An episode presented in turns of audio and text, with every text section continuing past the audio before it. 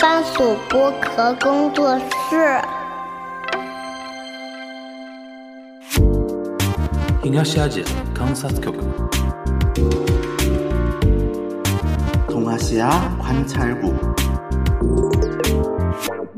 东亚观察局。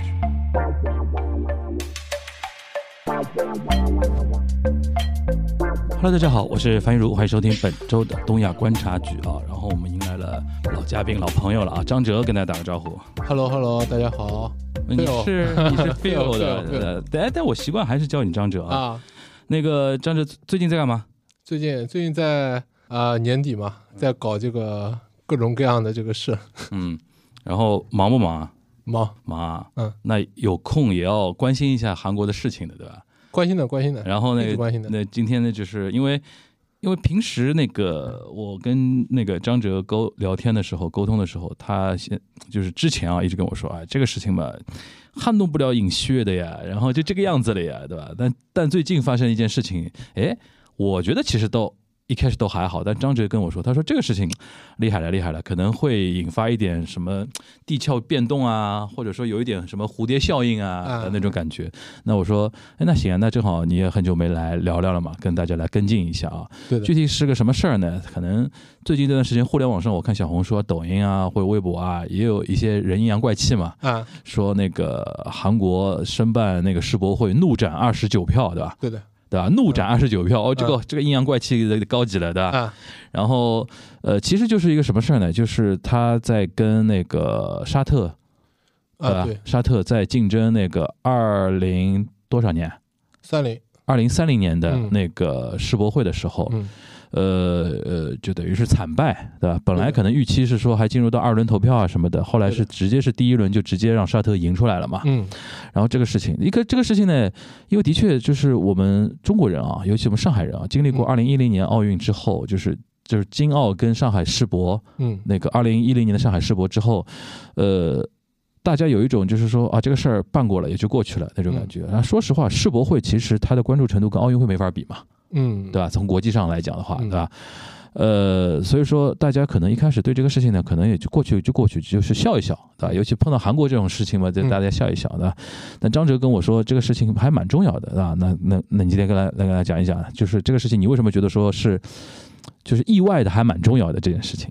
就这件事情其实是尹旭上任到现在一直在跑的这件事情，嗯因为我们之前有讲过吧，就他在那个国会里面，其实他是少数嘛，嗯现在他是朝小野大的局面，所以他很多国内政策是通过不了的。啊嗯那他现在就是他能做的就是不停的出访，然后去各种各样的国家。那么你出各种各样的国家的话，你需要一个名头的嘛？人家说，哎，你为什么要去见？他基本上顶的这个名头都是我要，就是要申博，啊然后我要去拉票，啊，甚至于他之前，呃，六月份的时候，他有那个呃，在法国巴黎有那个国际博览局，啊，就是他他要去那个，他是这个申博的第四轮的拉票，嗯嗯尹锡悦自己去发表演说的。嗯，，OK，就这个是总统很少见的，对的，因为哦。国家首脑一般一般情况下是不会做这个事情的，一般都是那种最后时刻的，啊。发个什么 video，对的，对吧？但他人是人是不会到场自己去做什么英语演说是不会有的，嗯。所以尹锡悦就是他从头到尾就全力以赴的那个状态去去在推这个事情，所以就是如果你去看他之前一年半这个行程啊，他上任之后，不管是他去参加这个北约峰会、东盟峰会、去 APEC 峰会，然后去什么呃跟什么南太阳南太平洋岛国开这个峰会，嗯哼，所有的情况下全都是拉票拉票拉票，然后甚至于今年九月份的时候去那个联大，他呃好像是连着有四天见了四十四十多个国家的元首，去跟人家谈，顶的这个名义全都是我要拉这个票的。嗯哼，啊，但是给人家一种感觉好像是他很全力以赴在做个事情，然后好像这个事情是有可能会成的嗯。啊，所以我说这个事情很重要，这个事情很重要是他一方面他全力以赴啊，还有一方面什么，就釜山这个城市对他来说很重要嗯。啊，如果我哦，们看、这次是釜山申博啊，就是釜山这个城市啊，之前在二二年的时候，尹锡悦竞选的时候，嗯。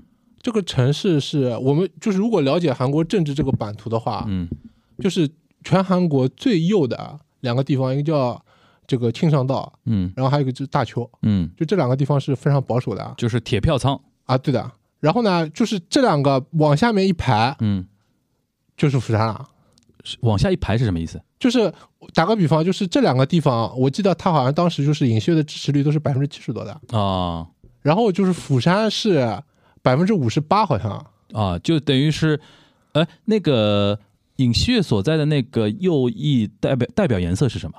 红色的吧。红色，就是嗯那个大邱这些地方是深红，啊，对对对对吧就是非常保守的。然后那个呃釜山就相当于是浅红一点，对吧？釜山这个地方有一个什么很大的问题呢？嗯就是它其实有那个摇摆色彩的。啊，摇摆州，嗯他这次就是之前尹旭上这个竞选的时候，嗯这个地方给他选票很多的嘛。。对但是这个地方也出过卢武铉，啊，也就是也出过这种人啊，也也出过那个之前那个那个文在寅，文在寅。他们全都是这个釜山。出来的，啊，所以说这个地方就是它有摇摆色彩的。对。然后这个这个这个也关乎到什么呢？明年四月份的时候，尹锡悦要国会议员选举了，对，就是他其实是很想改变什么？就是之前他如果不能掌控国会的话。就本，来想想从深红变成呃，想想从把它从浅红变成深红，哎，就是他之前因为国会就现在这个国会里边，嗯。他上一次这个选举是在文在寅时期啊，啊，所以里边的多数党现在是国会里边的多数党，其实现在在野党共同民主党，啊啊。然后呢，他其实想改变这个局面的，嗯因为共同民主党一直在拉后腿嘛，嗯他很多政策没有办法动。嗯他本来想明年四月份要改，但现在就是要改这个事情有点困难了，因为现在釜山黄掉了，就不知道这个釜山的民意明年会往什么地方走。就你你给釜山老百姓开出的支票现在是落空了，对啊，嗯然后很尴尬的一点是什么？就刚啊，就是说他们的这个竞选又跟我们这个很不一样的。嗯。就我们其他的国家，一些国家，他其实这个东西没选上之前不会大肆宣传的嘛。嗯，尹锡悦是一年半一直在宣传这个事情，就好像是探囊取物了，肯定不了解嗯这个申博这个流程的很多人，嗯以为已在外面经赢了的，看到一到处都是什么釜山二零三零，嗯。就以为这个老早就已经赢了，你知道啊吗？，OK。然后你现在就发现，哎，这个事情搞了半天就跟我完全不搭不搭边的嘛，啊。搞了半天是沙特利雅得，嗯那这个其实对大家造成一种心理上的落差，所以你这个事情就是唯结果论啊。嗯如果你赢了，大家都觉得就是是你尹血搞出来的，你赢了，对为什么？因为这些很小很小的事情，你自己全都跑出来，然后你自己去上功劳功劳也都是你的，所以你赢的话，嗯对他就是后面的任期里边很有帮助。嗯为什么？你只要这个东西申办成功了，嗯，其实二零三零年反正不是你的任期啊，对啊，所以到时候这个事情准备的怎么样，跟他其实没有关系对的对的对的，他就是这个申申办成功嗯。是跟他有关的，对。他就过了。后面三年半里面，他一直可以拿这个事情出来讲的，对对对，但现在这个黄掉了，黄掉了之后就是什么？他之前一年半就白跑啊，一是白跑，第二个你面子问题，对吧？然后他这个这个事情里面就是有一个这个，就我现在总结下来，我觉得他这个里边有什么问题呢？嗯。就本来这个釜山世博会这个申办你踩进去就很奇怪，为什么？因为我们都知道二五年其实是那个大阪嘛，大阪对就是照道理这种国际盛会不会在同一个地区连续举办的，对，就本身这个事情踩进去就很奇怪了。就利雅得至少怎么说是西亚，啊，对对对，韩国已经是东亚了，就是在东亚地区连办两届，对吧？本来这个可能性就很低的，嗯所以基本上没有什么，就是本来大家就觉得这个可能性很低的嘛。嗯但是尹锡悦一直给人家一种感觉说，这个事情他能成，他能成啊。嗯，哎，但是有一个点就是，他们要呃釜山要申办二零三零这件事情，它的起始点是从尹锡悦开始的吗？是从文在寅开始的，其实就是当时文在寅是怎么想的？大家都想争取釜山这个地方的一个支持吗？呃，我我现在看下来的材料是这样的啊，就是文在寅，因为他已经是他任期的这个最后一个阶段了嘛，嗯就尹锡悦现在这个事情黄了，嗯他找了基本上找了两个理由啊，推锅了要啊、第一个第一个找这个锅就是说这个沙特啊，他用这个石油金钱去买买断了买断了各个国家这嗯个。我相信也是这样我相信是的。就我自己个人觉得啊，嗯我觉得这个其实是没有说服力的。嗯为什么呢？因为这个事情你本身大家都知道的，对的，就你这个脚踩进去之前，你就已经预想到人家会这样做，而且你也是这样做的。对啊，所以你你韩国不花钱吗？我不相信的。你所以你讲二十九票是怎么来的？对啊，所以你讲这个事情就是没有意义，没意义，没意义就啊。然后还有他找第二个就是说，哎，这个文在寅搞得太晚了，啊因为沙特是比这个韩国早踩进去一年，就布局比较早。然后就等于是说韩国要他意思就是说，要进去选的时候，嗯，有很多国家已经答应了沙特沙特了，嗯，说我会投你的。你现在尹薛意思就是说，如果不是我这一年半哼哧哼哧搞，我们可能连二十九票都没有。这个地方也是最搞笑的一个点，嗯 就是之前如果有人关注，嗯就是比如说呃夏天的时候、嗯去关注那个韩国的新闻的话，出来的新闻都是说尹旭啊在这个上面搞了很多工作啊，不是见了很多很多国家这个领导人嘛，嗯。差不多九十多个国家领导人见了大概一百五十多次啊。嗯。然后已经是预测跟沙特最后的结果差不多八十对八十，就是这个总的差不多就哦，一共这个 BIE 啊，就是国际博览局里边，嗯，啊，它里边就是会有差不多一百七十个国家是可以投票的，会员嘛，对吧？但实际上这次出来投票就是一百六十五个国家嘛，嗯然后你就想，就是他当时的预测就是说，在这个里边啊，就是他就是釜山跟利雅得嗯来对半分这个差不多这个一百六十票，嗯哼，然后剩下来一点零头是给罗马，罗马对，他当时是这样想的，嗯，就是这个里边就是有一个很大的问题，啊嗯就为什么会跟现在的结果差那么多这个结果差那么多？嗯？然后我我自己觉得啊，嗯我觉得就是我就从这个事情里边我看出来什么，就是说韩国的外交系统嗯，跟他们的这个国情院说谎。情报收集系统出问题了。出问题了啊，就打个比方啊，就是我们了解韩国的这个公务员体系的话，嗯。他就是有这个传统的嘛，喜欢报喜不报忧啊。对对对对。就，一直讲啊，这个事情很好的啊，肯定搞看金上的性格的嘛，金上如果喜欢听那种好话的，对吧？啊你你喜欢搞这个事情，他就不对天天给你报嘛，说这个嗯没问题，没问题，搞定那个谁谁谁搞定，谁来帮你踩这个刹车呢？就是嗯。国情院来帮你踩，因为国情院是跟你完全不一样系统，情报机构嘛，对。吧？所以就是国情院如果是得到情报，嗯。说哎这个有可能黄的，嗯。然后国情院去给这个尹锡悦递的话，嗯。你就会看到就是完全跟外交部不一样的这个呃讲法了。嗯。但是问题是这两这两个都出问题了，现在。啊，等于他两大情报搜集的渠道现在都出问题了。然后国情院是大家如果关注的话，从上个月开始啊，就不停的报报新闻出来啊，嗯。说国情院内斗。嗯。上个月的时候，国情院的就呃这个一把手、二把手、三把手全部都被换人了，嗯是在这个出结果之前啊，嗯就是出什么事情啊？就是一把手、二把手、三把手，就是一年维持一年半的内斗，嗯这三个人互相写举报信，嗯嗯然后国情院里面就是现实上是没有办法开展工作的。嗯那我们可以说什么？就是说釜山的这个申博就是国情院的内斗的一个结果之一啊，啊情报搜集出问题啊。嗯哼然后还有一个什么，就是外交部啊，外交部就是它里边很多的这个机构，嗯。它就是他们自己也可能感觉啊，就是打听一下，哎，听到好像别的这个使领馆都在说，哎，我们这个国家搞定了，搞定了，然后自己可能其实没搞定，嗯。但他肯定也往上面说，说我这个是搞定的，嗯。因为什么？就是如果他看新闻，老早开始就说是八十对八十嘛，嗯。那他可能感觉就是少我一票不少，多我一票不多，嗯。因为实际上到最后去投的时候，因为是不记名的嘛，嗯。所以你这个国家到底是投哪个国家，我不晓得的。嗯，对的，那你没有办法查出来啊到底是谁到最后没没投你。如果那个票差跟那个八十票差的不是很多的情况下，，对，但问题是现在就差太多了，差太多了。甚至于就是外交部，他们外交部就找了很多这个其他国家这个领导人，是让人家写这个书面承诺的，你知道吧？哦，就让人家写，就是我这个肯定会投你们的。嗯，现在这个这个份数都比最终的票数大概要多了，我估计所以他他当时他算出来，他说他可以拿八十多票的呀，啊，天哪，就是你现在至少差了五十多票，你知道吧？所以为什么他们当时觉得就是说，这个第一轮是你如果得了三分之二票的话，直接当选，就你就直你就直接上来，就是这个现在是利雅得的那个情况。对。他们当时就觉得这样的情况是随便怎么样都不会发生。我们说了一下，他这个投票有点像那种法国总统投票一样的，啊就，第一轮不管你多少申办城市，大家先跑，对吧？如果有一个绝对多数，就三分之二多数的话，就是拿到三分之二多数的这个城市就直接申办成功了。如果没有一个绝对多数，那个三分之二以上多数的一个城市出来的话，就前两名得票最多的前两名城市进入到第二轮投票，那就是一对一，对。对吧？就韩国可能釜山觉得说可能呃能够撑到第二轮，对啊，他觉得就是我撑到第二轮，嗯。然后把罗马踢掉，对，然后我再去把罗马那些残票吸过拿过来，吸过来，嗯，然后我就可能就是搞定了，压什么一两票那种水平，我就直接把这个利搞定利，雅得搞掉了。嗯，然后这个这个其实现在看就是全完全就是跟做梦一样。而，且是笑话嘛，这个变成就很尴尬的呀。对。现在这个事情就很尴尬的呀。嗯。所以这个尹锡悦第一次出来道歉了嘛？哎，你觉得就说尹锡悦道歉之前，你觉得呃这个事情，因为因为我第一时间反应啊，因为我因为我们完全没关注这个申办这个事情，嗯。然后这个结果一出来，我一看利雅得，我现在想说，这搞得过沙特的啊，西亚国家搞这种东西有名的呀，申办、你像卡塔尔办世界杯花了多少钱啊，对吧？这个而且是基本上是全世界，我觉得是半公开的秘密吧。嗯对吧？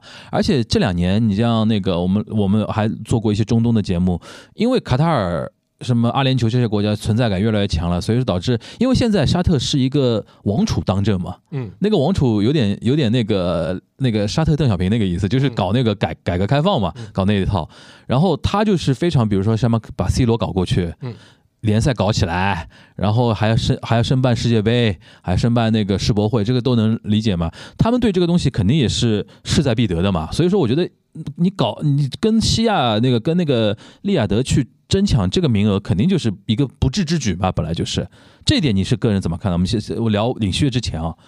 就可能超出你的平时关注的一个范围，你自己在作为一个政治政治学的一个人怎么看？其实这这个事情就是联系到，就是我觉得就是跟那个文在寅为什么后期没有去推这个事情有关啊。他品出来了，对吧？就文在寅他，我觉得啊，嗯我当我看到的情报是这样的啊，嗯就是有可能老早就发现，哎，如果这个沙特当选了，嗯那你还不如什么？你就是进这个局，你说你要去跟他竞争，嗯但实际上你不去跟他竞争，嗯你，去跟沙特说，说我不来跟你竞争，啊但是你到时候那个基建大单给我，就反而可以捞点好处。对的，哦，就是你进这个局其实是个幌子嘛，对的，你可以从他那里拿东西嘛，对的，就这个是一种可能性，还有一种可能性就是文在寅一开始就是他就决定，他就觉得就是我踩进去搞这个事情没有什么意义的，为什么？嗯。我万一进去了之后，到最后那个就是尹锡悦后来这个胜选呢，嗯，不是不是我这个党对吧？就是鲜花和掌声是落在后面一个总统身上，对啊。嗯。这个跟我没关系的呀，嗯，所以他就觉得哎，我我没有必要去跑这个事情，他也有这种可能性的。有可能，所以这个这两个可能性就是联合在一起嘛，然后我就觉得就是有可能啊，其他的很多这个脑子清楚的人啊，嗯。老早就知道了，嗯。因为我是看到什么，就是呃文在寅时期的他的外交外交部的副部长，嗯。就是最近出来放风声说的啊，嗯。就是文在寅的任期末期的时候，其实他们已经知道了。很多国家到最后都要去支持利雅得的，嗯。所以他们当时已经就像你说的，已经品出来这个味道不对了，嗯。所以就觉得这个事情就要么就不要踩进去了，哼哼。或者就是说我把这个东西就冷处理啊，嗯，不要疯狂的宣传，然后到最后就是我好像就跟罗马一样的，你知道吧？对，就我进去了之后，然后我就陪跑，陪跑。陪跑完了之后，我可以从你那里拿东西啊。对，其实利雅得也更希望说有人陪跑，然后我们赢了，他也更有那种成就感嘛。对。啊其实给你点单子，对于沙特这种国家来说无所谓的，对吧？嗯，呃，这个这个地方就是说，就是我们就说了嘛，就是你陪跑有很多种陪跑的形式啊。，对，现在这种陪跑形式最笨的陪最傻逼跑形式。的，把自己堵上去了。为什么讲？就是其实其他的国家啊，嗯都是很希望尹血进来这样子搞的。啊，为什么呢？打个比方啊，嗯我现在是一个什么非洲的一个小国家，哦我懂了，我懂了，你的你知道啊我懂这点，？我可以叫价了。你不出来跟我竞争啊，我是没有办法去跟沙特要更多东西的。他可能本来给我一万美金，啊，你人对吧家一叫了我叫十万，嗯，他们现在是讲出来，哦他们现在讲出来情报是这样的，嗯就是呃，韩国政府啊，嗯到非洲去跟人家谈，嗯说你要什么东西啊，嗯然后非洲非洲那个政府说。说我哎，我们也没什么，就是我们要搞搞基建嘛，嗯对吧？就高造高速公路，造个飞机场。嗯然后尹锡悦他们就说了，说这个 OK 的，比如说我给你贷款，然后我给你这个技术和人，嗯我来帮你造，嗯你知道吧？干嘛？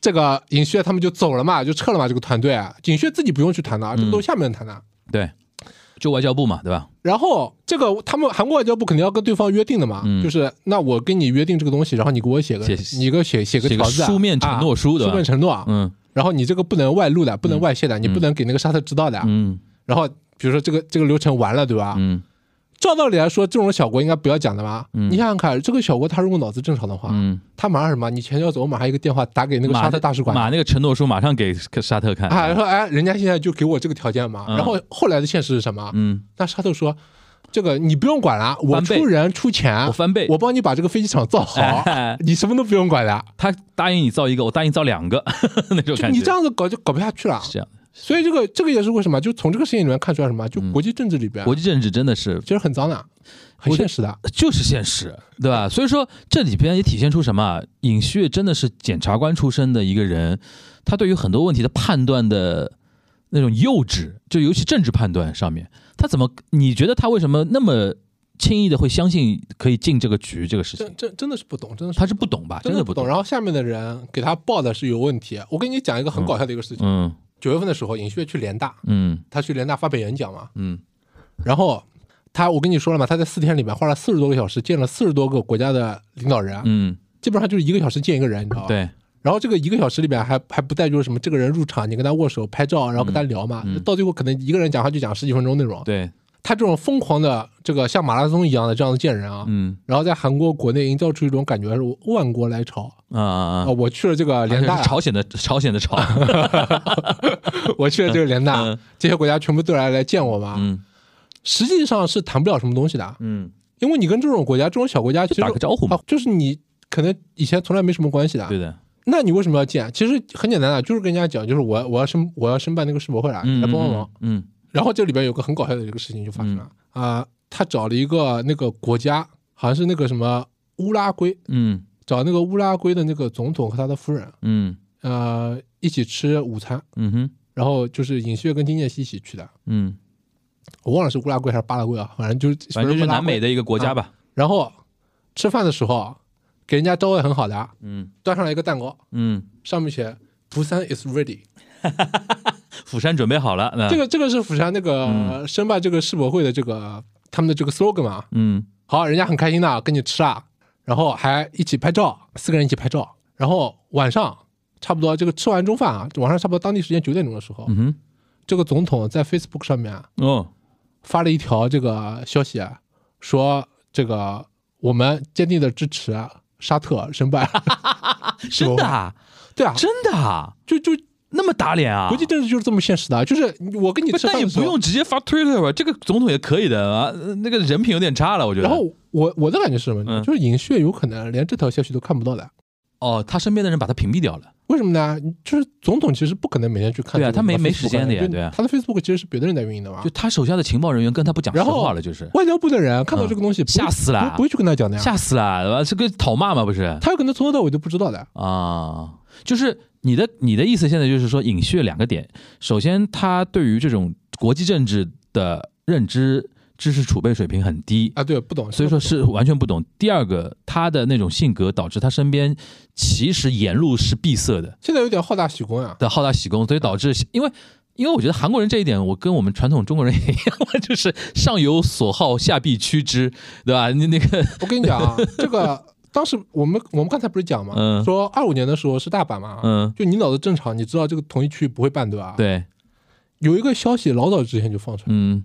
说三五年的时候是香港和深圳要联合申办，，OK，就是你想想看，就是说你夹在中间，对吧？你你？夹在这个当中嘛，嗯。然后如果你可能申办啊，嗯，然后就是他如果可能升满，就会导致我们肯定升不上来，就就就是灭了中国的那个我们肯定升不上来。可能性对对，但是我们这边一般做什么事情之前啊，嗯全部都是准备的很好的，嗯不会乱讲的。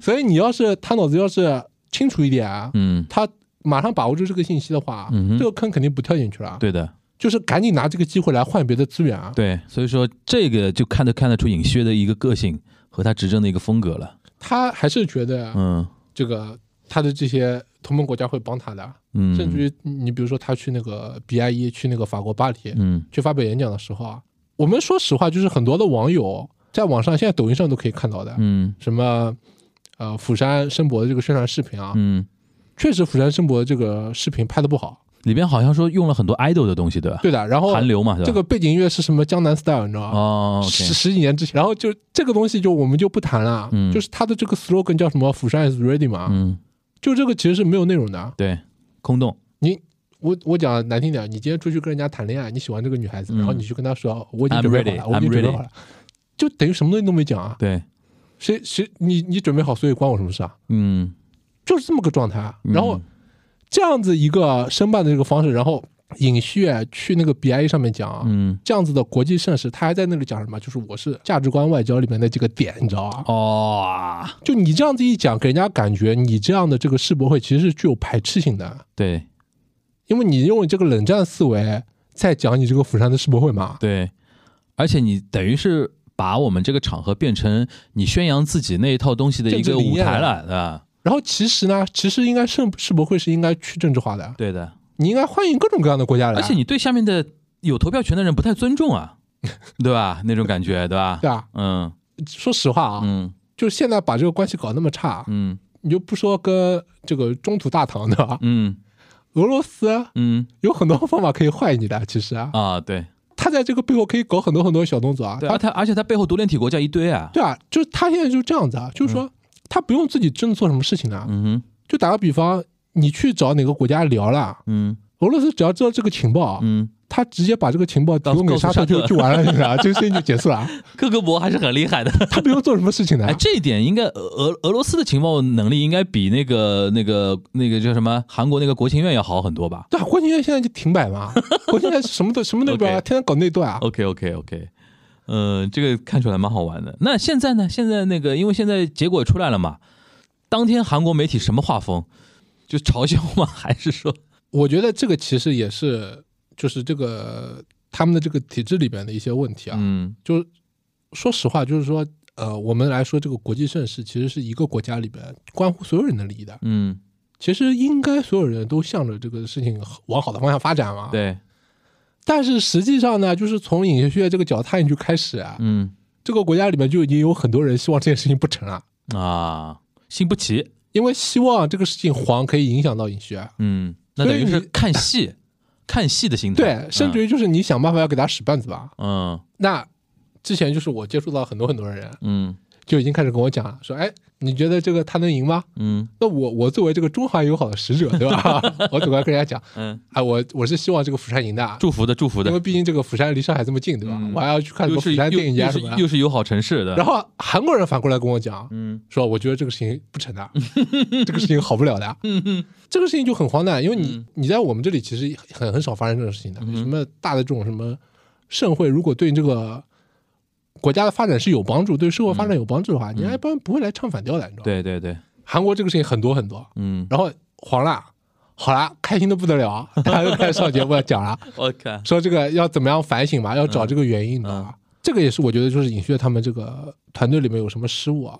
当天申办失败了，我出来开记者会，记者会嘛，嗯。他们这个团队里面有一个人是釜山大学的一个教授，嗯。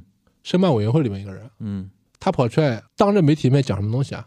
他说这个失败是因为沙特啊花了好多好多钱，然后说沙特的这个啊、国王要稳定他的王位，嗯。巩固他的王权，嗯哼。所以他们拼了命的一定要把这个世博会申办成功。嗯。就我觉得讲这个话啊，就是还是没有在反省自己到底有什么问题，嗯。甚至于什么就怪对方嘛嗯，怪对方赢，然后人家是为了一个什么很邪恶的什么一个意图，你知道吧？对，讲难听点，今天这个世博会随便哪个国家他去申办，人家都是为了自己国家稳定呀，对啊，都是为了国家发展呀，所以你讲这个话没有意义的。而且有点看不起人家沙特的那个意思了，好像你是没有什么目目的的。其实每个国家都对啊，有自己的目的。其实每个国家都一样的，这个很、这个很普遍的嘛，所以讲这个东西没有意义的。但是就是现在韩国就是什么，就到最后这个事情就搞得难看了，有点。嗯，那因为你一开始跟我聊这个事儿，你觉得对他是有所撼动嘛？嗯，这个话意思就是说，因为我一开始真的蛮意外的，我说嗯这么一件事情会对他有怎么样的一种撼动？现在基本上这个事情有多丢脸，大家已经感受到了啊。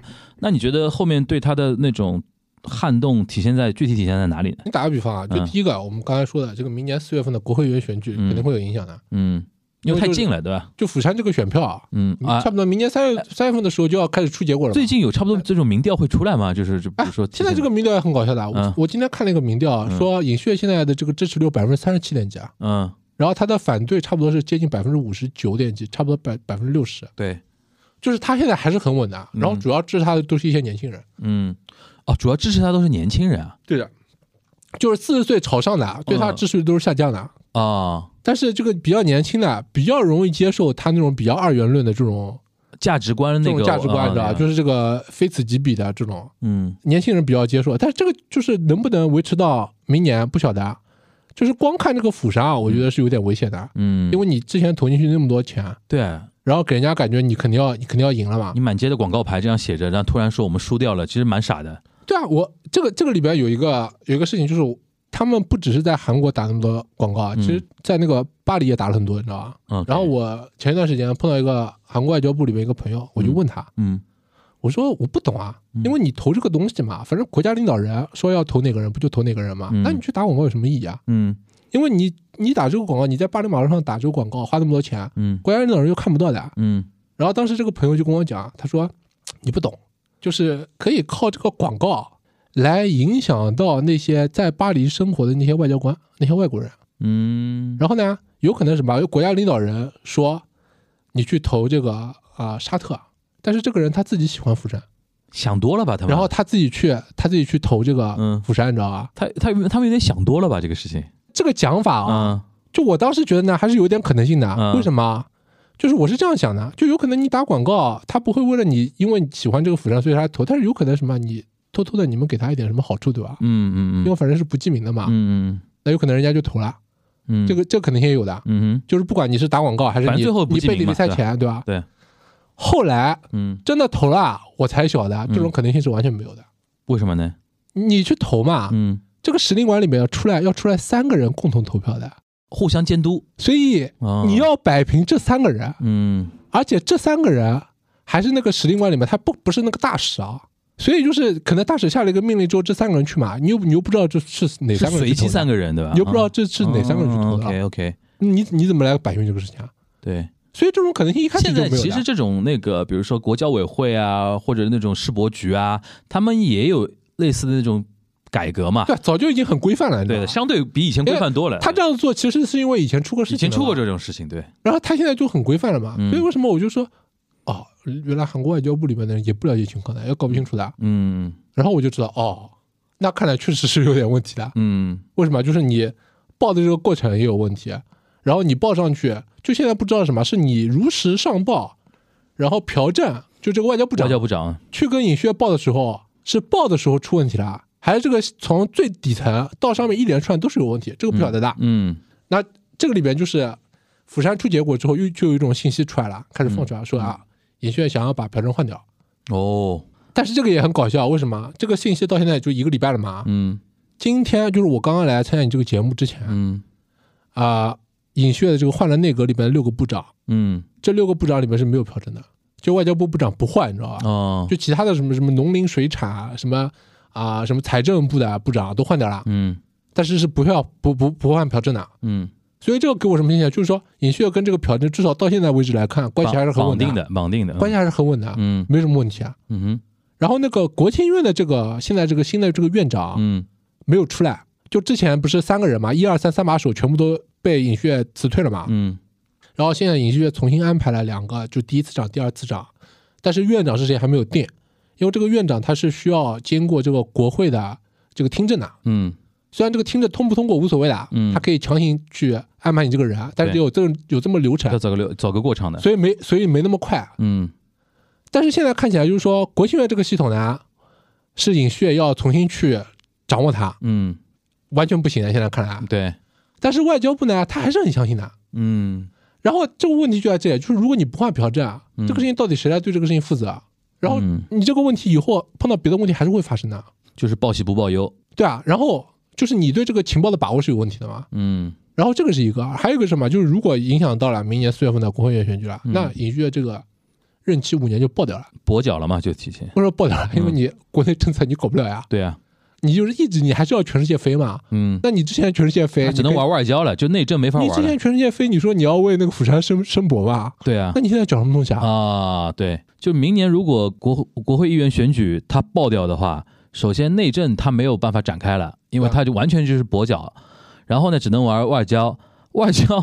你的那个价值观外交原来跟什么釜山世博其实有点像那个怎么怎么说两条腿，现在一条腿也瘸也瘸掉了。你不可能老是飞那种地方就是纯聊那个价值观外交的事情。那你看啊，就我们说这个价值观外交碰到什么问题啊？嗯你你你肯定看新闻了嘛？嗯，这个中日韩的外长会议，啊对，开不出来。首脑会议是本来从九十月份开始就一直说有可能十二月份啊过圣诞节的时候要开了，对对对，然后现在看来啊，今年有可能是开不出来的。嗯，首脑就元首会议开不出来，对，对的，因为为什么呢？就是说发现你没东你没东西聊呀，嗯，就你你讲来讲去还是在讲你那个东西啊。对，没有基础，你如果真的有诚意，你要开这个东西，你至少要就是你要说对吧？放一点东西，我们？我们好好一起聊一聊什么东西，你不要你不要就是，其实我们这边是有说的嘛，对。什么东西就不太想聊的，对你不要你不要这样讲了，对。就我们就聊点这个实物性的，对，但是现在它是实际上是实物性的东西一点都没有的，嗯，你说它是就本身就是没有准备好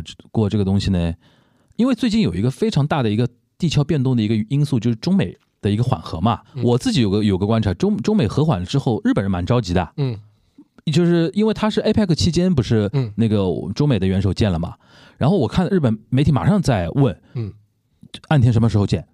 安田什么事情？因为日本人其实有有这种被迫害的那种 PTSD 的，嗯就早年经过那个七二年，就是那呃，就是七一年那个那个基辛格，基辛格前两天不是去世了嘛？嗯他最有名的一件事情就是秘密访华，嗯然后尼克松秘密访华那个事情，日本人把这个事情作为外交。就是就是战后外交史上叫 Japan Passing 嘛，嗯，就越过日本头顶，直接去中国这边那个做这个事情。所以日本那么多年是一直防着美国一手，就是说。啊你一开始哼哧哼哧拉着我说我们要去围堵中国，后来你妈你自己 先去跟日本那个跟中国和好关系，嗯他那么多年一直有这种 PTSD 的是吧？所以说他一看中美 有点和缓了之后，他马上要跟进这件事情。就韩国会不会有这种东西？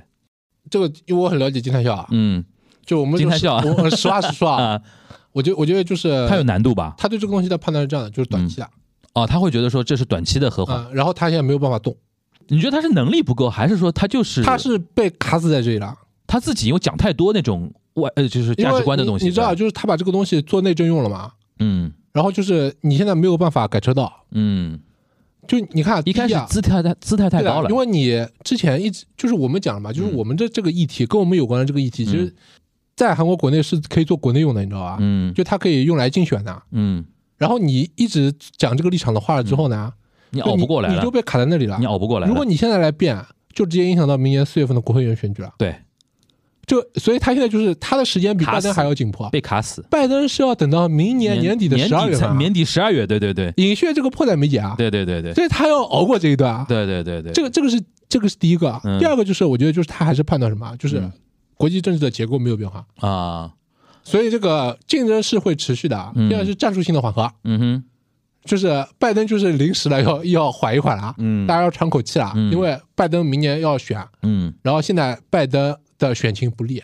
嗯，特朗普在一直在跳嘛。这是金泰孝的基本判断，你觉得他是？就我我觉得他的判断是这样的，嗯所以他现在如果动的话，他这个要伤伤很伤的很厉害了。嗯他现在如果一动，对吧？嗯那之前你比如说我打个比方啊，李在明，嗯，跳出来了就要，李在明之前哪里哪里做了个直播嘛，嗯嗯对吧？然后讲了一些话，嗯对吧？然后就是出了一些问题，这个事情，那当时尹旭把这个事情搞得很厉害的啊，嗯对吧？到处去批判，然后还什么让什么呃召见了什么大使，对吧？嗯嗯嗯然后说你这个什么不尊不尊重我们呀，对吧？你这个是内政干涉呀，嗯讲了这么多的话，嗯然后你现在突然间你要换车道，你说大家大家一起做好朋友了，对吧？那你你刚才说的是，就是有有有有一次我们的大使去共同民主党，对吧？李在明来嘛，对对对，来了之后见面的时候不是我们讲了一说电话嘛，对吧？我们讲了一些话，嗯，其实这个话没什么问题的，但是当时不是吵得很厉害吗？但是被尹锡悦单独拎出来讲了，对吧？对啊嗯，然后炒作了，这个事情就是被炒得很这么凶，然后嗯你现在如果说你要换车道，你说突然间说，哎，我之前说的这个崩溃论、威胁论都不存在了，嗯现在跟美国一样的，大家做好朋友啊。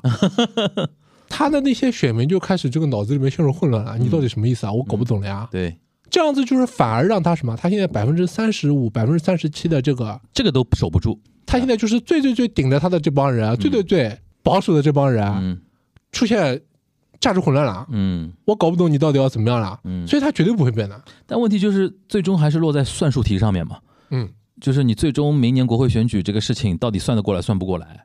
他他他现在就是我他觉得百分之三十七点几他能能赢一一条道走到还可以啊。啊？为什么？这个这个是最最最这个右右边的嘛，就怎么样都不会变成这个基本盘，现在都百分之三十七。哎，那你你的研判，就如果那个尹锡悦死抱住那个死硬右派，嗯，就百分之三十七点几的这基本盘的话，他明年选完国会议员选举的话，是一个什么样的态势啊？他最差最差就是他不会被弹劾，他跟现在一样呀。啊，这是最差的结果了，对吧？OK，对啊，他就他还是稳嘛，嗯，就我我他要熬，他只是要熬过那个选举，对啊，他不能让那个选举完全崩掉，对吧？对啊，他就是他只要不崩掉，国会里边他还是朝小野大，嗯对吧？他撑死就是什么，就是我不能做什么事情，啊我手脚被你绑住啊，嗯但是不至于我被弹劾啊，不至于会影响到就是我的任期啊。嗯，那我之后还是有很多事情可以干的呃，那那就是合理的，对，对吧？所以就是什么，就百分之三十七啊，嗯。或者百分之四十或者百分之三十五无所谓的啊，嗯哼。然后再加一点什么，就是中间选民，嗯。就你这样子还接近百分之五十了呀，嗯，就他那个选举不一定输，对啊。嗯。然后而且国会议员选举嘛，就是其实还是看你每个人的能力的嘛，嗯，对吧？嗯看候选人。对啊，你在这个候选人在你这个当地的这个实力怎么样啊，对对对对吧？那除了这个世世博这个事情之外呢，你觉得最近还有什么可以跟大家来分享一下的？啊，就是其实之前有一段时间，这这个事情蛮火的，什么九一九这个军事协议被嗯被完全的这个被这个北边嗯被完全的否否定了嘛？北边说这个这个东西我不接受了嘛？嗯其实其实这个这个事情其实蛮有意思的，嗯就是呃九一九这个军事协议其实是二零一八年的时候，文在寅跑到那个北边去嘛，搞了一个这么共同声明嘛。嗯然后这个这个军事协议里面就是全文的内容啊，嗯就是讲来讲去就是一句话，嗯，就是我们现在呢就是要从这个停战嗯。变成中战，嗯，我们这个战争要终止了，就彻底结束。嗯。对的。所以为了这个事情呢，所以我们这个 DMZ 嗯。就是共同警备区里边啊，嗯。就大家不要有任何的会产生这个好像有攻击性的这个行为，嗯。所以就比如说你这个海上的这个分界线里边啊，嗯。就大家什么不要什么，就是有什么攻击性的这个什么什么武器啊，什么东西出现，你知道吧？然后 DMZ 这个三八线附近，嗯就所有的人也不配枪，嗯然后什么飞机啊你也不要从这个什么战斗机什么也不要从这里飞过。嗯然后呢，这个东西不是定好了之后，就等于说我们这个战争就结束了嘛？嗯哼，这是一八年对吧？对的。嗯然后上个月的时候，二十一号，北边发射了一个军事侦察卫星，嗯南边受不了了，嗯，南边说你发射这个军事侦察卫星是，违反那个协议的。对的，所以我这个九一九这个军事协议里边呢，有一个部分嗯我要把它停掉，嗯这个东西要失效了。嗯很多媒体都没有讲，包括国内媒体跟韩国媒体都没有讲这个具体是这一条是什么内容啊。嗯，我跟你讲这条内容，你就知道这个这个地方很荒诞了。对，这个是一条三项里边说什么？就是说在这个区域里面，回转翼的飞机和固定翼的飞机嗯是不能通过的，嗯除了这个民航的客机或者你是什么运送什么人道主义救援物资的，那你你看啊，就是他讲的这一条是这个嘛？嗯就是这个是被韩国停掉的，嗯然后北边去嘛发射的是火箭呀军事侦察卫星，然后北边你就火了吗嗯？OK 啊，就是你不是要要这个东西，你不是要停掉吗？嗯那我整个就停掉了，我不要了。那 你跟我瞎胡闹，那我就这个事情就直接停掉了，对吧？OK，这个事情，这是这件事情里面第一个荒诞的点啊。，对第二个荒诞点是什么？十一月三十号的时候，，OK 本来韩国也要发射军事侦察卫星的，OK，他是在美国，美国美国人帮他发射。对，SpaceX，SpaceX 嘛，对吧？我们讲啊，就是这个全世界啊每个国家只要有能力可以发射侦察卫星的，哪个国家不发射的？对的，为为什么你可以发射，我不能发射？对，这没道理的呀！嗯，你觉得这其实就是尹旭就非常针对性，就是就情绪情绪上就是要调你，你知道吗？就是故意要搞事情嘛，对吧？这个就是我一直讲的，就是一直要调你，嗯就什么什么事情调你不爽，嗯然后最好什么，你就是你做一个什么越界的一个什么行为，嗯要把这个战火烧起来啊，嗯。为什么烧的越是能烧起来，烧的越是狠，越是有助于他内政啊，嗯，他要选啊，对，所以就是现在就是要把这个锅炒热，嗯，然后明年可以上菜了。OK，然后这个这个事情里边呢，他现在就是他这个还是就是之前的这个老套路啊，嗯。就是很坏的。嗯。他跟全世界跑，跟所有的国家说、嗯。说你们要帮我管一下这个北边，嗯。因为北边不停的在军事挑衅。嗯但实际上，如果你看他上任到现在做的所有动作啊，嗯全都是他在单方面的动。嗯，其实北边是没怎么动的。对，但是基于一种就是国制造国际舆论的能力上面，其实南北之间是有很大的一个不平衡的嘛，哎，对，北边北边确实这方面就是就毫无那种国际舆论的那种是一、就只能一一方面被讲，对啊，对吧？北边就是，其实我们都知道的，嗯。就是如果按照现当今的这个价值观来看，现这所谓的这个普世的这个价值里面啊，嗯嗯，大家会觉得它有点点政治不正确，嗯。但是你如果你在那个国家里边，这是另外一件事，对吧？就是每个国家这个政治正确不一样嘛。嗯、啊。这个这个其实大家其实都知道，啊。就是我的意思就是说，你的意思呃，你的意思就是说，就是韩国一直来说这个事儿，然后不停的用那种制造与国际舆论的那种能力，对啊，去往那个那个北边身上贴这个标签嘛，对啊，他就是在他就是在刺激你嘛。对，他然后他刺激自己的目的其实为了内政，为了选举这个事情。对啊。吧？嗯，反正你就是简单来讲的话，其实呃，尹锡悦的政治手法嗯，这段时间以来一直没变，对对对，没没怎么但是呢，的。就是因为世博会这件事情，让他等于是摔了个跟头，对的，然后让他等于是看了个笑话这件事情。嗯那呃，现在看起来，然后其实同时你你又在想强调说，朴正他没换。嗯，然后可能别的一些内政的方面的一些部长啊什么的换了一换，嗯，但其实看起来他在内政这边呢，就是缺乏建建树嘛，嗯乏善可陈，嗯，也只能在外交这个层面多做点动作，对吧？你其实从他上来蛮要的，对吧？在到处飞啊，那那的。之前有个抓手说，至少你比如说世博会这件事情，嗯，你还能以这个名义到处去飞一飞嗯，搞一搞。现在那个地方嘛，也变成一个笑话了。嗯，后面嘛，还好，就是他离那个国会选举就也就是小半年时间，嗯对吧？熬过去之后，可能也就没什么事儿了，嗯就是顺利做到他那个结束，就没有弹劾那种问题，嗯对吧？是基本上你现在对他的判断就是说，虽然这件事情就世博会这件事情对他来说有点伤面子，嗯，但基本上他只要熬过明年四月，中间不发生那种崩盘的事情的话，其实也不能把他怎么样，是这个意思吧？对的，其实把没有办法把他怎么样。我觉得韩国嗯，用那个上海话说，我觉得韩国的普通老百姓已经皮掉了，你知道吧？那、麻了，他他已经没感觉了。嗯，最近这样吧，就这样。最近有一个嗯。最近有一个新闻啊，嗯。有一个新闻爆出来的，嗯。就是是有一个跟金建熙关系还可以的一个牧师，嗯，这个人把自己跟金建熙的什么聊天记录什么都发都发出来，你知道吗？天哪，嗯。是是什么聊天记录呢？嗯。就是这个人请求要去跟金建熙见面，嗯。然后他他一般性去跟金建熙发短信，金建熙都不不鸟他的。嗯。什么样的情况下，他就跟金建熙发短信，他会鸟？他？就嗯。他先去买一个什么迪奥的包，然后拍个照片，嗯然后说这个作为礼物嗯，送给这个金叶新女士啊。我天哪，然后我能不能找一个时间我们俩聊一聊？这位夫人那么 low 的吗？照道理，一般情况就是你这个是行贿吧，啊，一般人家人家是不会把这个东西发出来，你知道吧？。对啊，然后这个人，这个牧师这牧师也好 low 啊。最搞笑的点是，他只要做了这个事情，嗯，成功见到金建希了嗯，他就他边上拿一个那个中国摄像头，从头到尾拍拍视频，你知道吗？哇，哇天呐，奇葩遇到奇葩。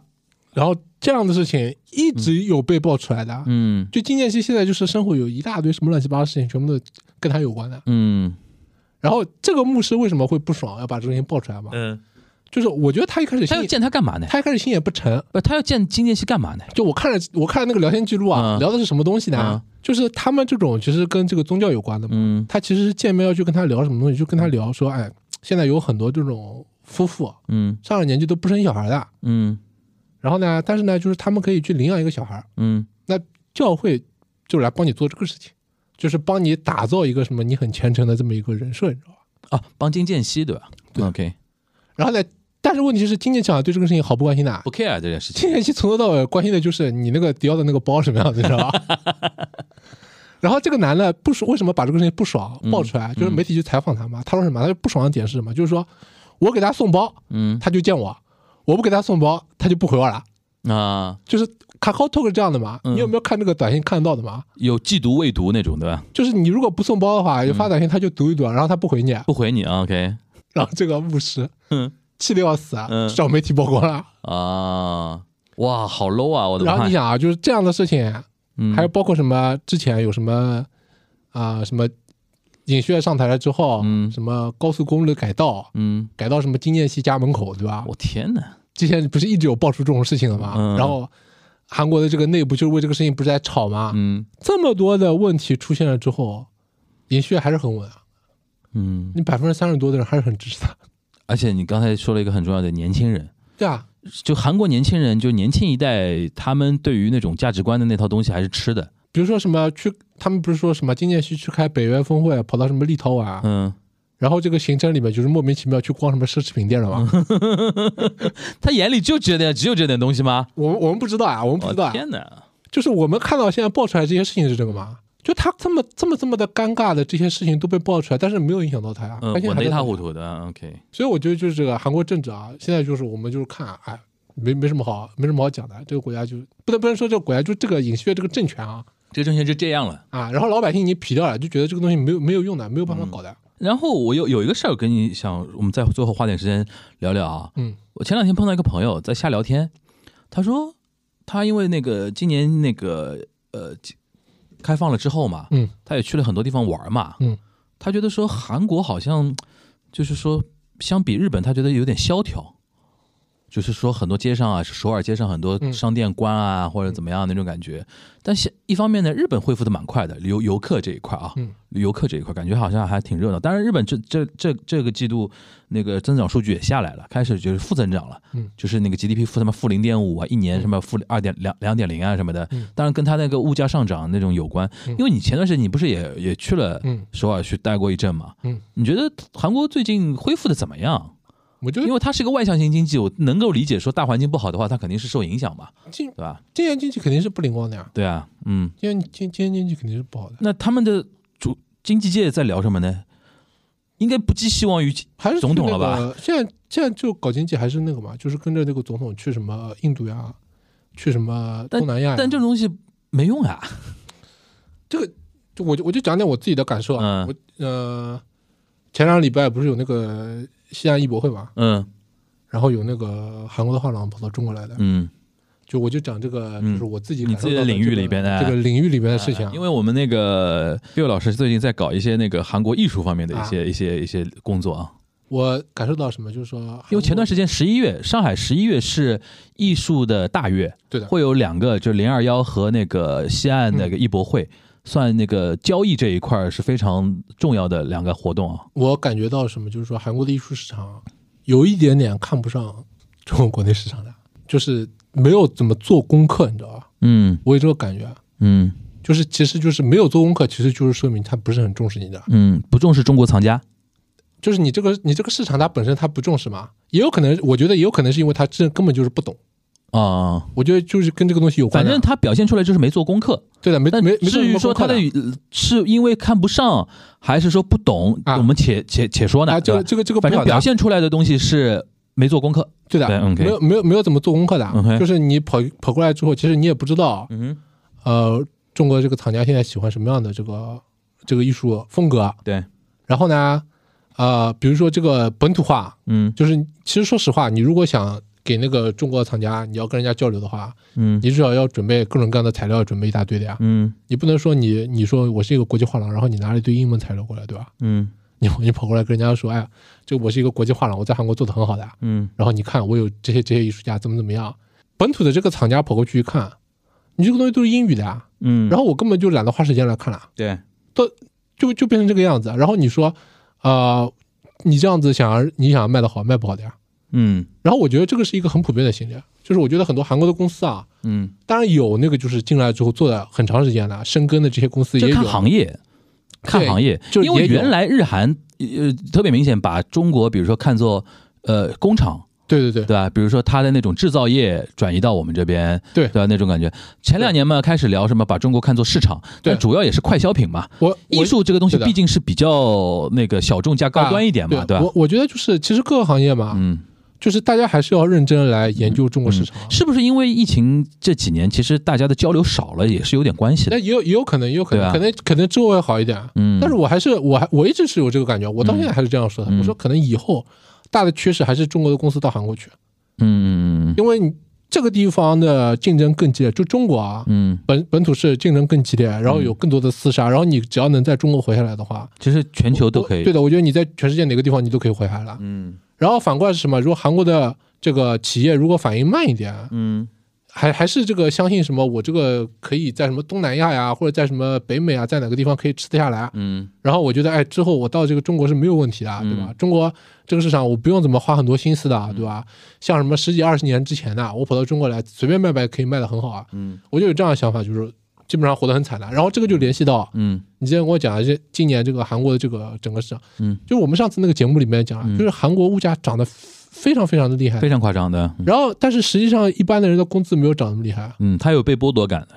嗯所以你就是说实话，就是现在韩国的这个经济，今年看法就是，我们我们我记得是之前两两次之前的那个节目我们讲过的，嗯就是说，尹锡悦的政府一直说嘛，就是说我们来看嘛，就我这个拖中国的这个政策可以维持到什么程度，嗯就是你要一直屏住嘛，嗯，屏到就是你可以把在中国赚的钱，你中国不赚，你可以在东南亚，补回来。可以在印度，可以在欧洲，你可以补回来。嗯现在看没有补回来啊，嗯，甚至于什么，就是美国人，就包括日本，对吧？现在都就是有点战术性的有点。转向了。哎，对，但但是韩国还是判断，哎，反正这个东西是战术性的，嗯还不是嗯战略性的，对吧？嗯那我现在就不动嘛。嗯啊，那确实很困难。我觉得，对，但因为刚才你其实节目里面其实有提到，现在尹薛他的一个特点，一方面是他的一个价值观问题，还有一个他其实身段蛮硬的，嗯，也就是它包括金金金泰孝他们的一些基本判断啊什么的。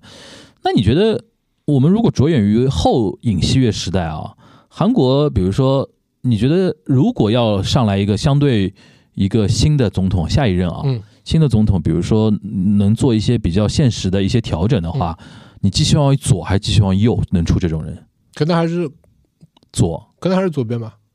左边因为传统上嗯。相相对友好一点，就是我我我其实最近那个感觉就是这样的，嗯，就左边它其实也是墙头草，就国际政治里面就这样的嘛。对。就是我保持中立，然后看哪个事情对我有好处，然后我就过去，啊。对。就是不是很执着于这个理念的。对对对对对，然后说实话，现在的右翼呢，比如金泰孝，他其实是个现实主义者，嗯。但是他反而也很也很执着于这个理念的，嗯。因为这个就是他这个判断嘛，就是我现在要秉牢，不然的话，我现在这个钱赚了之后，嗯。我以后就影响到我以后赚钱了。啊，哎，但话到你说到这个，其实有个话题我倒可以跟你来探讨一下，嗯。因为前段时间基辛格去世嘛，啊，基辛格其实也算一个现实主义者，对啊，他就是他是最知名的现实主义者之一、啊。对，但是他同时呢，他又没有那么强的价值观的东西，对啊，他没有啊，他没有价值观外交。现实主义者其实是没有价值观的东西。就是这个就是我觉得金泰孝这一代的现现实主义政治理论者跟基辛格那一代，我觉得不一样的地方。就你是怎么来看这种区别的你？看这个就就是是就是因为有人提出说，基辛格其实有一种价值观的东西，他就是要他要和平，嗯，对吧？他很反感那种比如说大规模的，尤其大国的之间的争斗嘛。外外交官外交官就是，我觉得很多网友都不懂的啊。嗯，大大家都喜欢看那个国防部发言人讲话，对吧？对，打仗，要要国防部发言人永远都是讲我已经准备好了，我们准备好了对吧？对外交官永远都是鸽派啊，对啊，因为外交官的存在就是为了不要打仗的，对，所以我觉得就是基辛格讲的东西完全 OK 啊，他是传统上是是就是传统外交官的那套东西嘛，对吧？。然后我们就讲一下这个金泰秀啊，金泰秀什么米尔斯海姆讲的呀，对啊。就是金丝绒手套里面的铁拳啊，啊，金丝绒手套里面的铁拳对铁拳是现实主义，其实是金丝绒手套是价值观外交，其实意思就是说，现在那一群理论学者开始做外交官这件事情是有点问题吧？就是我我们这样讲，嗯就是说价值观外交是一个包装啊，嗯。就是我要顶着这个名头去做事情，嗯。因为价值观外交是很多嗯，人可以接受的，对，就是你这个人家讲出师有名嘛，你做一个什么事情，对吧？嗯。你要顶一个什么名头，那你要顶什么？嗯。这个价值观外交里边这些内容，对吧？这些这个意识形态在里边，嗯。这些价值在里边，嗯。然后你该可以纯纯的现实主义，如果摆在你眼前，你会觉得很不堪的。对，为什么啊？你说你做因这个事情为就是交易，就是交易，因为你做这个事情，纯纯的就是因为什么？这个人比历史外我强，所以我要交，听他。历史对吧外交，对你讲这话，很多人不就是你刚才一一开始讲的那个投票那种事情。对啊，你把这个事情放在其实也是现代年轻人、普通人对于很，就是因为大家生活中对于很多事情的想象过于美好，对啊，对吧？其实其实有点幼稚吧，说是 naive 吧，有点 naive 吧，对吧？对啊，大家还是要听到什么？我做这个事情是为了，比如说很正崇崇很正义的一个崇高的一个崇高的、光明的一些东西，然后呢，加上很多政客就利用大家这种心态，把很多东西挂嘴上，其实他还是做一些比较肮脏的一些事情的，啊，就就说肮脏就很现实嘛，很现实。就就就这个就拿不上台面，有点拿不上台面，对吧？我因为我我最近也是在看很多人在讨论基辛格，我都觉得说，怎么现在大家都很就是就是我觉得包括美国都有这样的一些年轻人，就是很厌恶基辛格那套东西嘛。但是我说现实生活中就是这样的呀。嗯，对吧？你们现在如果去碰到一些解决国际争端，有的时候就是需要大家坐下来，用一种肮脏的那种感觉来做一些交易嘛，就是利益交换，就说实话，就是我我我我觉得就是基辛格啊，嗯真的是这个大家啊，我们牛逼，真牛逼。对，其实我就是因为你你像基辛格这种人，就是战狼外交这个，我讲吧，战狼外交这个话应该是国防部发言人去讲的，嗯，就你在外交部里面，你不要来讲这个东西，知道吧？对对对因为你立场就错掉了嘛。嗯你在那个你在那个地方要讲和平的，对的，当然你怎么讲跟你怎么做是完全两两两回事啊，对对吧？你可以就是你讲的跟你做的完全不一样，那对尹薛这样子，对吧？对也可以的，对，嗯。但是我觉得就是不要讲出来。然后我其实一直很反对大家就是鼓鼓噪啊，在那拱火民族主义，对吧？嗯，就搞这个东西没有必要的。你看这个真正的优秀的外交官从来不跟你讲这个东西的，对对吧？然后我们说，就优秀的外交官都是价值观外交，其实说实话都是价值观外交，只是他那个价值跟你不一样而已啊，对对对对对对吧？你用的你用那个价值，你把它讲成是普世价值，人家有人家价值的呀。对，就是每个价每个国家的外交官或者每个不同的外交官之间都有自己不同的价值观，这是可以接受的一件事情。无外乎就是大家有没有一种意识，就是大家都是鸽派的情况下坐下来谈嘛，嗯，找一个平衡点，对啊，对吧？利益交换啊那那种那种感觉，是不要，而不是说哦，你我知道你的价值观，然后我有我的我价值观，然后我们坐下来就吵这件事情，对啊。然后吵不出一个什么东西，我？在这个地方，我要为我们自己点赞啊！嗯我觉得我们自己还是做的很不错的啊。嗯打个比方啊，嗯你看，就是我觉得我们这边的这个外交部老早就已经知道了，嗯这个中日韩的这个外长会议谈不出什么，谈不出什么，东西，我觉得老老老早就知道了。嗯，但是这个不影响你去参会啊，对，人家该参会，然后该来跟你谈还是跟你谈，笑嘻嘻的。嗯嗯嗯。就朴正也很聪明的，你跑上来之后，先说日语先啪啪啪讲，嗯。然后中文啪啪啪讲，讲完之后说欢迎你们过来，嗯。然后又准备了各种各样的好吃的，嗯。对吧？就是一起吃炸酱面，怎么怎么样的，嗯。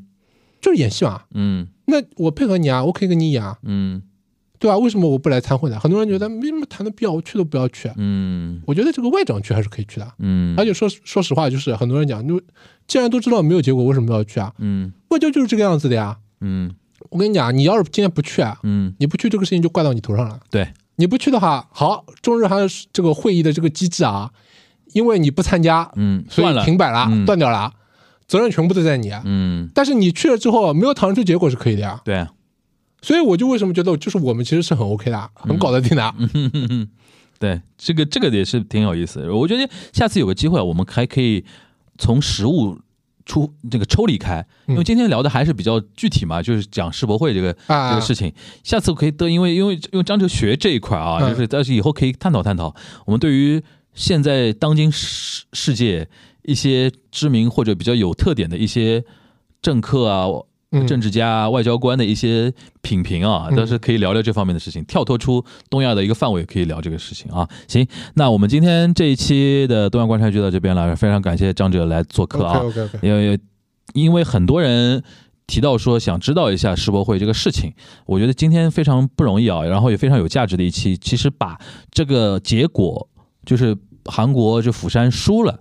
就是申办失利这件事情的结果背后的一些背景和原因和我们的一些分析，尤其它上升到尹锡悦这个高度，然后最对于后面啊，就是明年四月，呃，韩国国会议员选举和后面两年半，尹锡悦还有多久？还有三年半，还有三年半的任期嗯的一个影响，嗯。或或有或无吧，反正都都跟大家稍微分析了一下，我觉得是非常好的，因为就是说，我不希望说我们东阳观察局聊到后面就聊个热闹啊。嗯，还是有点深度给到大家的啊，因为我们现在，因为我们现在每期节目那个张哲也会做一些自己的记录发在抖音上面啊，发的 不容易不容易啊，啊，那我们今天这期节目就到这边吧，好好好啊大家拜拜，谢谢张哲拜。拜拜拜。